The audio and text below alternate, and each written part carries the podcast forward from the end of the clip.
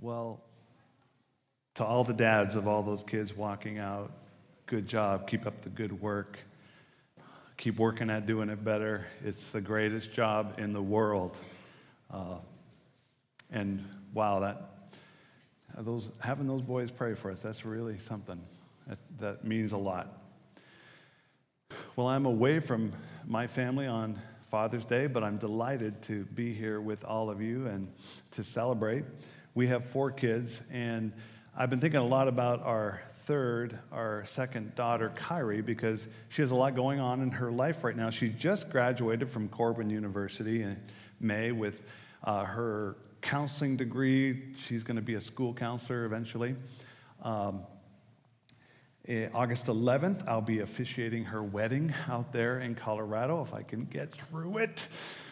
I'm going to walk her down the aisle, I'm going to cry, I'm going to give her away, and then I'm going to officiate. Uh, and she's just, and then she, they're moving back here because she's going to be getting her master's degree at George Fox in the next few years. Uh, well, at Christmas time, Kyrie was home uh, for her break from Corbin uh, for her senior year. And while she was home, her car got stolen uh, from the parking spot she has at her apartment right near Corbin. Now, this, this is a nineteen ninety-seven Honda Accord. I mean, this car has been through a lot of life. And Kyrie drove it through high school. And we were just praying, especially Dad was praying, this car would make it through her college life. And I don't know who was interested in the Accord, but I guess they're actually very popular and very easy to steal, is what I learned from the police. So in case you need a car, now you know where to go. so uh, I was on the phone with the police officer. He was, he was not very optimistic that we would ever see it again. So Kyrie got back and saw that it was gone. Well, we had a car she could use for her last semester, so I thought I'm just going to drive that car out to her because she works, so she's got to have a car. So I was planning this trip. It's about a twenty to twenty-four hour driving trip. I've done it many times with the family coming out here because all my family lives uh, up here, and I have forty-six relatives or so between here and uh, Tacoma. Uh, so we were out here a lot. Uh, but before I made that drive, I got news from a couple of the men who are on my leadership team at Cadence, a V P and the man who heads up our recruitment, that they were going to be leaving Cadence. And I was surprised. And nothing terrible. I have a great relationship with these men. I rely on them a lot. But God was just calling them to a different ministry for a different season. That was in January. They're both now uh, gone, not serving with us. And I, it kind of sent me into a tailspin because in our world of the nonprofit, it could take me a year to eighteen months to replace them because I got to find people who are willing to raise support. Then they have to come, go through our whole candidacy. Then they have to raise support. So uh, I was going to have a year to eighteen months where I'd be covering their positions or we'd be figuring out, but it'd be a lot of extra work. And, and it was just, it really discouraged me. And I was very, and I am very close to these men. Well, I found this news out before I got on this drive. And I got on the drive, and I didn't realize how therapeutic this drive would be. Now, first of all, we live in Colorado, so uh, I have to drive through Wyoming. If you've ever driven through Wyoming, there's not a lot therapeutic about that, except when you get to Utah, you praise Jesus because you got through Wyoming. No offense if you're from Wyoming. We actually have vacation in Wyoming. There's some beautiful places, but I eighty is not one of them. The best thing about I eighty is that you can go eighty miles an hour. You know, give or take five, if you know what I mean. Because we all have our our limits on, you know, obeying the law. So I don't didn't mean to go there, but so I was going eighty-five. And I was just, I was wrestling with God about things going on in my life, not just these leadership pieces. And I played some worship and I and I prayed. And, and you know the process where you start and you're just anxious, uh, upset. Uh, you don't know what you're going to do. And you work your way to a place of trusting God. And that's what happened for me on I eighty. And in fact, Kyrie's, the car we brought out to her, has a sunroof. So I had worship songs going, and I could raise my hands and drive the car with my knees going eighty-five miles an hour. Because that's how men of faith drive through Wyoming. And I'm kidding, young people.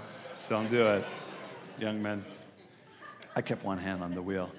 Praise you, Lord, praise you, Lord. And I felt the peace of God come over me, the peace that passes all understanding. And I had that peace for three minutes. Because I was driving along, passing some trucks, and my hands were on the wheel, going eighty-four and a half at that point, and the car in front of me hit the brakes. I mean, their lights went on, and they went from eighty to twenty, and they just... And I couldn't get over because there were trucks now passing me on the right, and I and I was squealing my tires trying to stop, and the car behind me was trying to stop. And I thought, what is going on with this? It was a Wyoming driver, a loco. And, and I was just in shock and glad that I was able to stop. And then he slowed way down, and he just turned into the middle medium, and he was on his phone, and he was just doing a U-turn, a Wyoming U-turn on the highway. I know. And I, this, this peace, this calmness I had in Jesus was replaced with something else. It's called rage. I, I, I went from zero to eighty, from peace and holiness, and I trust you, God, to I hate all people in Wyoming, and I'm going to track that guy down and give him. I was just so angry. I, we, everyone survived, and we, I, I went on my way, and uh, and I got to thinking, wow, how fickle is the peace of God in my life? The peace itself is there, ready and available for me, but it, when it comes into my life, I mean, it can be anything in a moment that just takes it away, or I let it take it away. And the, the key verse of the psalm we're looking at this morning is one of the famous lines about peace in the Old Testament. Be still, my soul, and know that I am God. Him speaking to us. So I just wanted to start right out front, letting you know that where this scripture is taking us today, I know, bless you, how difficult this is to live. Because the stresses, the anxieties, the troubles, the unexpected circumstances, uh, or the long-term chronic challenges or difficulties are right there ready to steal this away from us. So it's my hope that as we look at this beautiful psalm, Psalm forty-six, that the psalmist today, in, in the word of God for us today, will somehow give us hope again to not give up on trusting God in a way where he will give us this calmness and this peace, this stillness that he promises. Okay, so that's where we're headed. Let's see if we can accomplish that. Turn to Psalm forty-six, or swipe to Psalm forty-six, or whatever you do to get to Psalm forty-six, our scripture for today.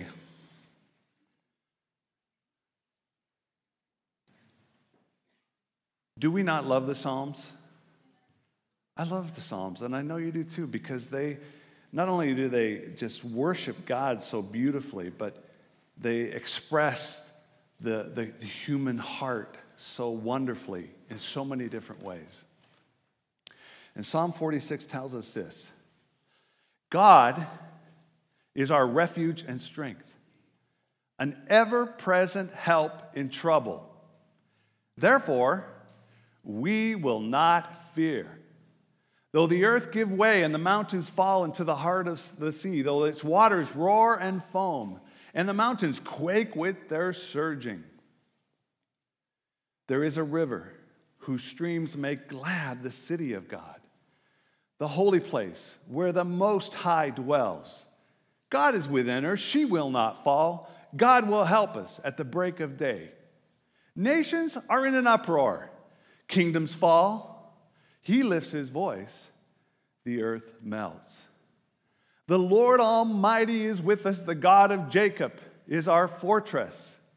So come and see the works of the Lord, the desolations he has caused on the earth.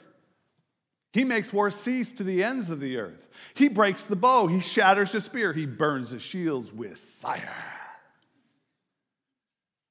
Be still and know that I am God. I will be exalted among the nations. I will be exalted in the earth. The Lord Almighty is with us. The God of Jacob is our refuge. Psalm forty-six. Now, I memorized that psalm years ago, and the reason I did is because Joyce, if you were here last year when I spoke, she did some memory work with us. She was always teaching our kids scripture, and she taught them this psalm, and I jump right in on it. This psalm has meant so much to me over the years. Next week, I'll be back, and we'll be looking at Psalm nineteen, which starts, "The heavens declare the glory of God." And that's as far as I've got on that one. And with the week I have ahead, that's probably what I'll quote to you next week. It won't be near as impressive, but it will be the Word of God quoted or uh, read. So here we have uh, this beautiful psalm. Uh, in your title, or underneath the title, Tom forty, uh, Psalm forty-six, you see a couple of explanations for the director of music, uh, sons of Korah. So, you know, in the temple worship, uh, they had a system of worship, much like we do today. And the sons of Korah were assigned by King David to be a part of this Levitical choir that would Uh, quote scripture or sing it. But this one was wrote, written for as a song. You can see the three selahs. That means there's three stanzas, three verses to this song. Um, I'm glad we sang A Mighty Fortress Is Our God, because this is one of the psalms that Martin Luther was inspired to write that song about. Uh, also, there's a little Hebrew word there in most of our intros. I'm not going to try to pronounce it, but it, it literally means choir with high voices, like sopranos or young young ladies. So this song was sung and, and was sung for hundreds and hundreds of years as worship to God. And I think A Mighty Fortress Is Our God and Be Still My Soul, It Is Well With My Soul, those two together are our version of this psalm. Excuse me.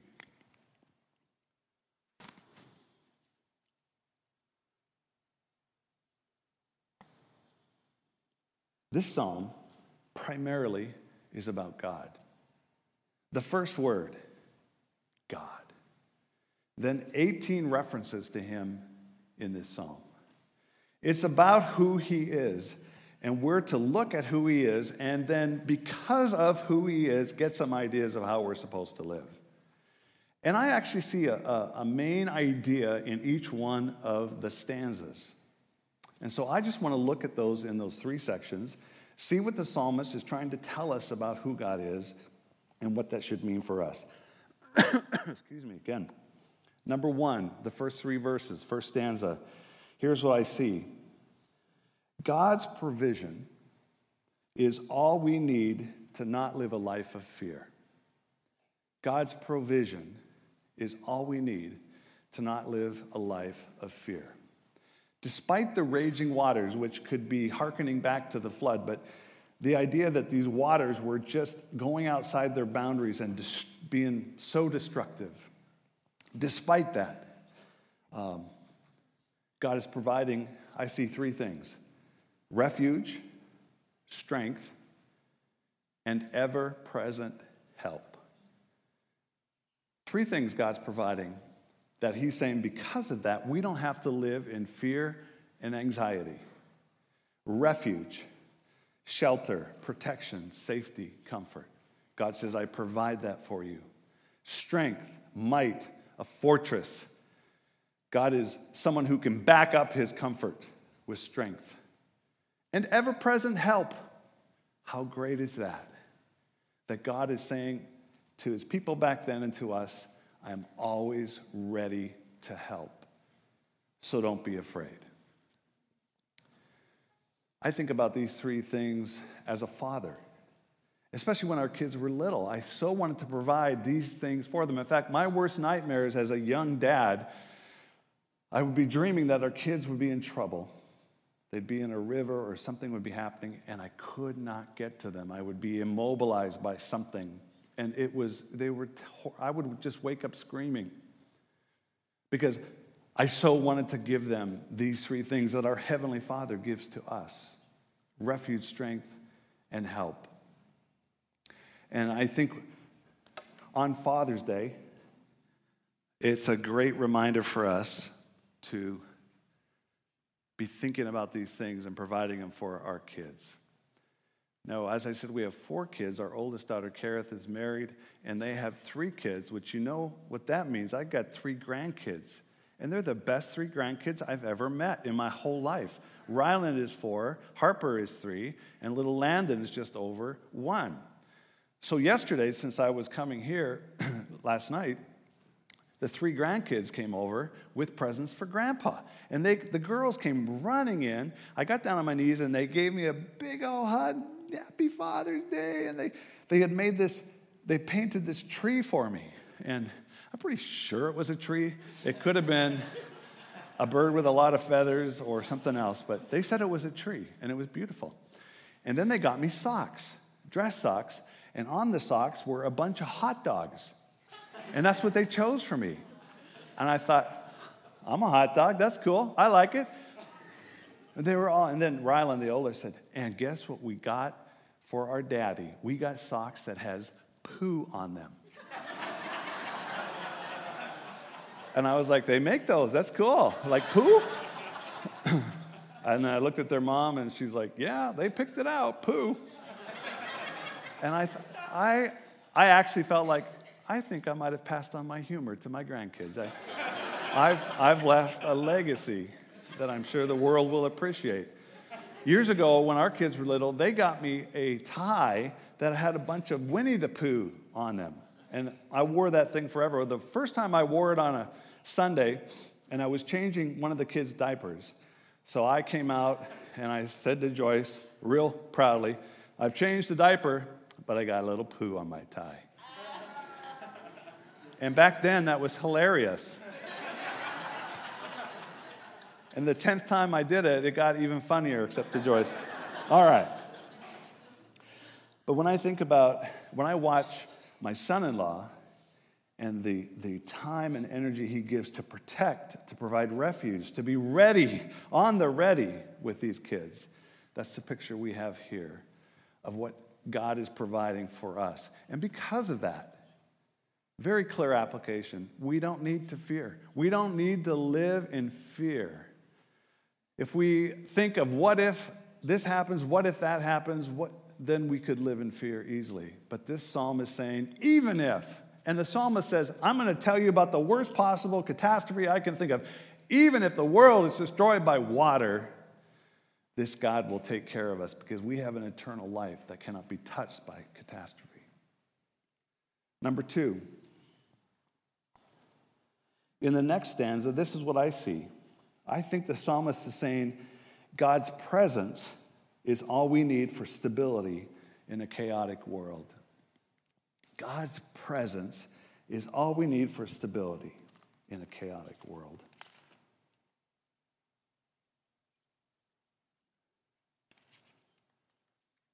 Now, the psalmist just shifts gears as in verse four. He's talking about these could be volcanoes, earthquakes, floods, just natural catastrophes. And then he says, there is a river whose streams make glad the city of God, the holy place where the Most High dwells. The first word for God in the very first verse is the Hebrew word for God, Elohim. And it's used six times in this psalm, and that's God the Creator. Uh, God, the one who is in control of all of creation. Uh, here, the Most High God is El Elyon. He's higher than any little g God. And this, this river, this picture of this river, of course, it, it, it's the opposite effect of what he has just described. And there's and he's talking about Jerusalem. And you know, we know how important Jerusalem were to, was to the people of Israel, and the temple, and the reminder of God's presence, his dwelling, and their sense, their belief that, man, if God is present, nothing in the world, no enemy, nothing can destroy us. Of course, we know that the people of Israel forgot that that promise was tied to their loyalty and fidelity to God. And when they broke that law over time, indeed, even this city and this temple were destroyed by enemies. But we have this picture of this river, and it's metaphoric because there's not a real river in Jerusalem. It's a picture of God's blessings flowing, giving life to the people of God, sustaining them. It's a beautiful, and these streams going out, just giving life to God's people. The holy place where the Most High dwells, God is within her, she will not fall. God will help her at the break of day. Nations, nations are always in an uproar. I, I you know, I, I read the news and, and I pray when I read the newspaper. And, and just so you know, younger people, this, this year, I stopped getting a subscription to an actual paper paper. And I know you older folks feel like I just betrayed you, but I'm saving a lot of money reading it on my computer, the paper paper on the computer. Anyway, that's a side note to let you know I'm in the modern world. But I read it, and I and I use it many mornings as a prayer guide. And what has always been true as long as I've read the paper is that nations are in an uproar. Our world is broken, and I pray for those that are working for justice and righteousness, but Um, clearly, for thousands of years, nations have been in an uproar, and kingdoms have fallen, and then we see the strength of God's voice, the power of his voice melting the earth. And then this great phrase, the Lord Almighty is with us, the God of Jacob is our fortress. The Lord Almighty, that's the, the great name for God, Yahweh, the, the, the Lord of the host of the armies, the great ruler, used over five thousand times in the Old Testament. He's the one who's in control of everything, the one who controls uh, the heavenly hosts, the one who controls all of creation. He's the one that we can trust. He's the one that we can get stability from because he is present with us. When I think about God's presence and I think about what I've tried to do as a father, this might be the most important word of all, presence. When I think about our children and their different stages of life, now we have uh, young adult children uh, getting married, having babies, college, and wow, nobody told me the parenting, you know, keeps on going after you, you know, release them, but it, it does. This is a whole new stage. I've got a Joyce and I have a whole nother set of things to trust God for with these young adults as they find their way and find their faith. Um, but to be present with them now in this journey like I was when they were little kids. To, when I was there, I wasn't constantly distracted, or they, they would see that I was delighted to be with them. One of the greatest gifts you can give people, but especially your kids. And sometimes that's especially hard for us as dads. So I just wanted to say the word, what, whatever you have to do to choose to be present, because your kids know if you're present or not. To be present when you're with them says so much to them and pours so much into their souls. Just as God is for us, ever present. Because of that great presence of this Almighty God, we can live with stability in the midst of a chaotic world. And then finally, in the last stanza, I see this. First, we have God's provision, and then we have God's presence. So I needed a P word, or I just wouldn't be able to preach this message. God's person is all we need to cease striving and find peace. God's person, who he is, the psalmist is saying, should be enough. Should be. Well, first he says in verse eight, come and see the works of the Lord.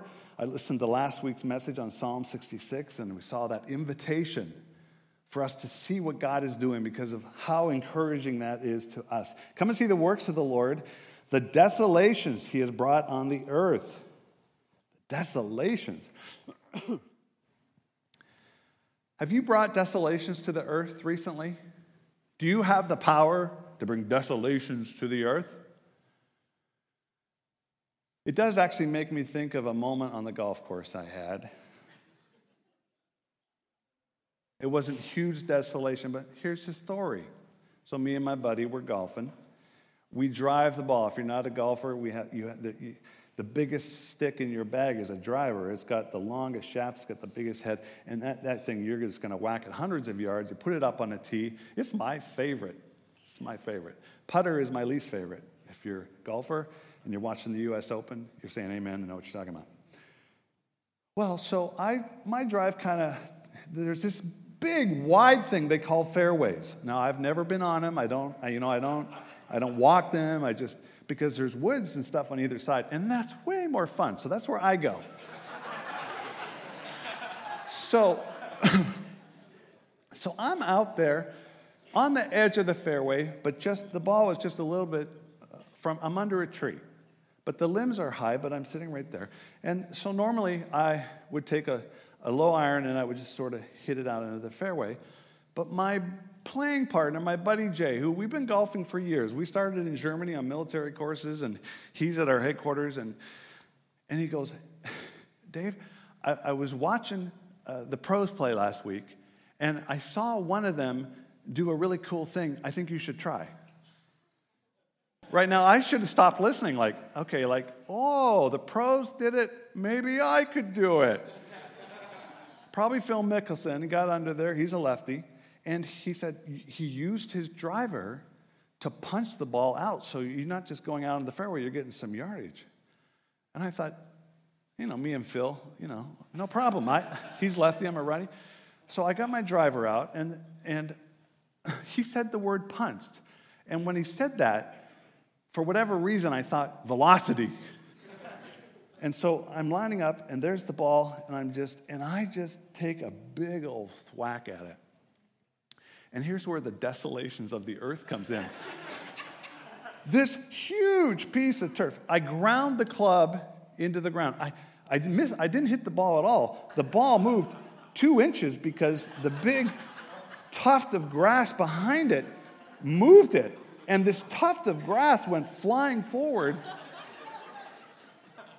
And and then I followed through, and my club felt lighter because sure enough, the, the head of the club, when it hit the ground, it broke off and it flew the other direction. And I'm standing there with just this shaft. The ball moved two inches. And Jay, my buddy, and I, we, we did what any mature adult would do in this situation. We got the giggles.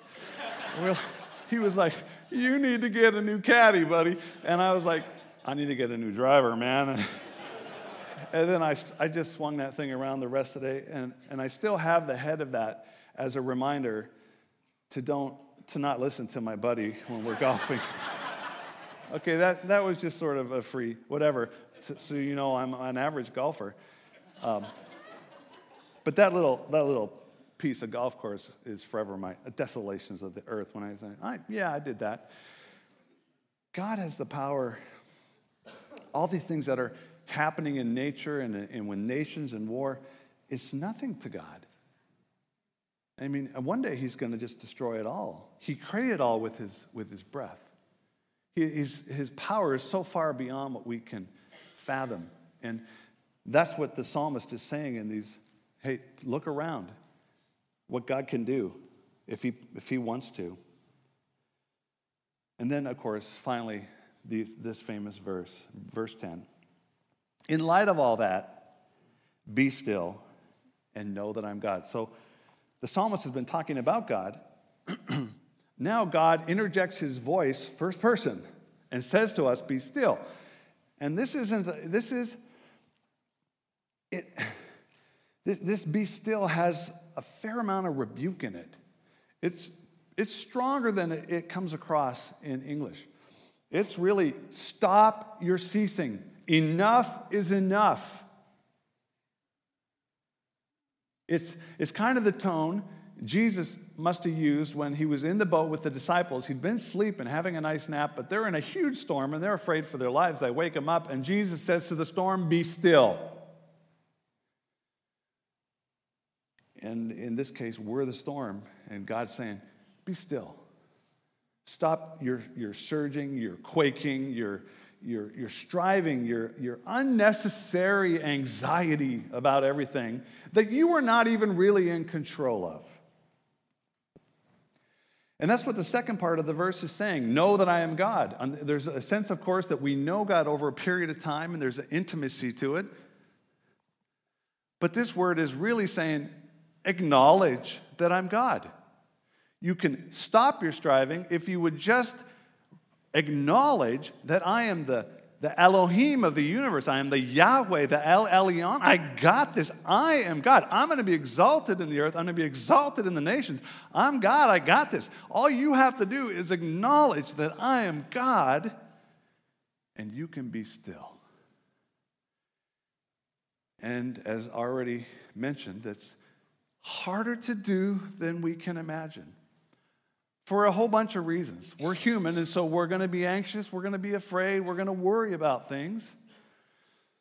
Um, we're also, we still have this idea that, that I can control it. And I always struggle with what is my place? What do I do? Like with our young adult children, uh, one of them's on a journey with faith, and I want to say, okay, what should I be doing besides praying? Should I be talking to him? Should I be encouraging him to go to church? What should I be doing? What's my role? Because I maybe should be doing those things. But ultimately, God is saying, I love him. I got this. So whatever you do, make sure you don't do it out of fear or out of control. Do it out of love. And that might mean not doing anything and letting him figure it out. You know what I'm talking about with these kind of decisions? They're prevalent in life with people that we love and care about. But it comes back to, and this is what the psalmist is saying, we can cease our striving if we renew our understanding and our knowledge of this great God that we have, who provides for us, whose presence with us, and his very character as God and all that he can do. We can release these things to him so that when we do our part, it comes from a place of peace and love and trust, not anxiety, manipulation, and control. Mm, big difference.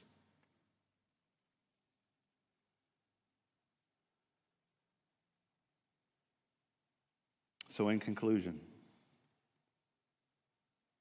you folks got some trouble today? Jesus said, in this world we will have trouble. But take heart, I have overcome the world. Do you have your own chaos?